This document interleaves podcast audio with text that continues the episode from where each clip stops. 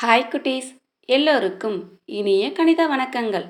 கற்றலை மேம்படுத்த சாரல் கல்வியுடன் இணைந்திடுவோம். கற்றலை இனிமையாக்குவோம். கணித களஞ்சியம் மூலம் உங்களை சந்திப்பதில் பெருமகிழ்ச்சி அடைபவர் உங்கள் மாலா டீச்சர். குட்டீஸ் இன்னைக்கு நாம் கணித களஞ்சியத்தில் கப்ரேக்கர் மாறிலி அப்படிங்கிறத பற்றி பார்க்க போகிறோம் நேற்றைய வகுப்பில் கப்ரேக்கர் எண்கள் பற்றி பார்த்தோம். இன்னைக்கு கப்ரேக்கர் மாறிலி. ஒரு சில குறிப்பிட்ட எண்களுக்கு மட்டும் பண்பு இருக்குன்னு நம்ம நேற்றே பார்த்தோம். ஓகே இப்போ மாறிலி அப்படின்னா என்னன்றதை நம்ம தெரிஞ்சுக்கலாம். நமக்கு அது மாறாத ஒரு மதிப்பு கிடைக்கும் இல்லைங்களா? மாறாத மதிப்பு. அதை தானே சொல்கிற மாறிலின்னு. ஓகே இதில் கப்ரேக்கர் கண்டுபிடிச்சதுனால அந்த குறிப்பிட்ட எண்களுக்கு அந்த பெயர் இருக்குது ஆ சரி. இப்போ உதாரணத்துக்கு நம்ம ஒரு நம்பர் எடுத்துக்கலாம். ஆறாயிரத்து நூற்று எழுபத்து நான்கு. குட்டீஸ் நீங்கள் எப்பயும் போல் பாட குறிப்பேட்டையும் உங்களுடைய பேனா பென்சில் எடுத்து தயாராக வச்சுக்கோங்க. ரெடியா? ஓகே. ஆறாயிரத்து நூற்று எழுபத்து நான்கு.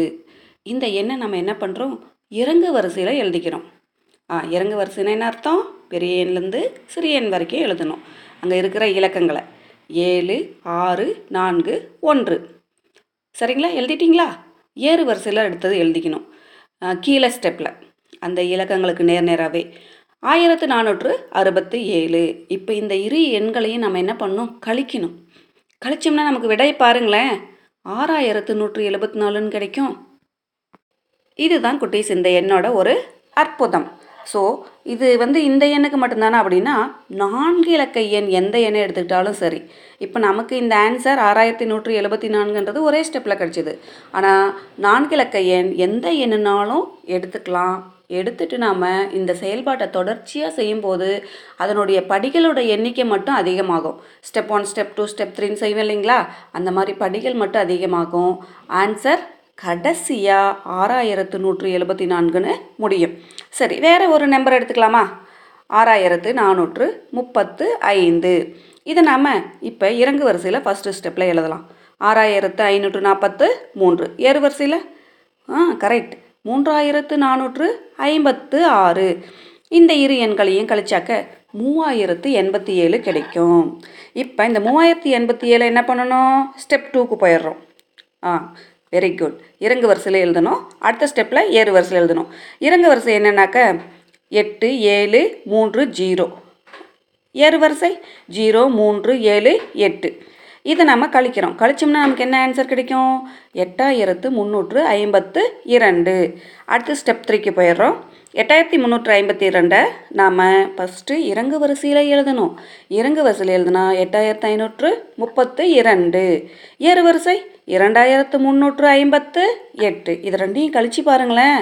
ஆ வெரி குட் ஆறாயிரத்து நூற்று எழுபத்து நான்கு. நம்ம ஏற்கனவே பார்த்தது போல் இந்த எண்ணை என்ன பண்ண மறுபடியும்? ஆ வெரி குட் இறங்கு வரிசையில் எழுதுங்க. ஸ்டெப் ஃபோர் ஏழாயிரத்து அறுநூற்று நாற்பத்தி ஒன்று. இறங்கு வரிசையில் எழுதி முடிச்சிட்டோம். அடுத்தது கீழே என்ன எழுதணும்? ஏறு வரிசையில். அந்த இலக்கங்களுக்கு நேராக எழுதிக்கணும் குட்டீஸ். ஆயிரத்து நானூற்று அறுபத்தி ஏழு. கழிச்சு பாருங்களேன். வெரி குட் கண்டுபிடிச்சிட்டிங்களா? ஆறாயிரத்து நூற்று எழுபத்து நான்கு.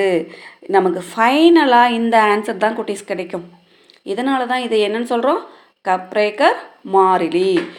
இது போல் நாம் இரண்டு இலக்கம் மூன்று இலக்கம் நான்கு இலக்கம் அந்த மாதிரி எல்லா இலக்கங்களுக்கும் ஒரு எண் இருக்குது இப்போ நம்ம இரண்டு இலக்கத்தில் பார்த்தோன்னா நாற்பத்தைந்து என்பது கற்ப கப்ரேக்கர் மாறிலியா அப்படின்றத நீங்கள் போட்டு செக் பண்ணி பாருங்கள் அதே போல் மூன்று இலக்கத்தில் நானூற்று தொண்ணூற்று ஐந்து.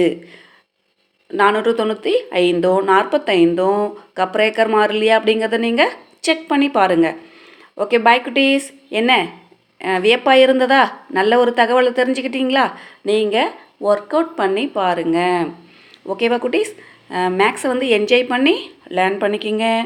All the best okay bye குட்டீஸ். என்றும் அன்புடன் உங்கள் மாலா டீச்சர்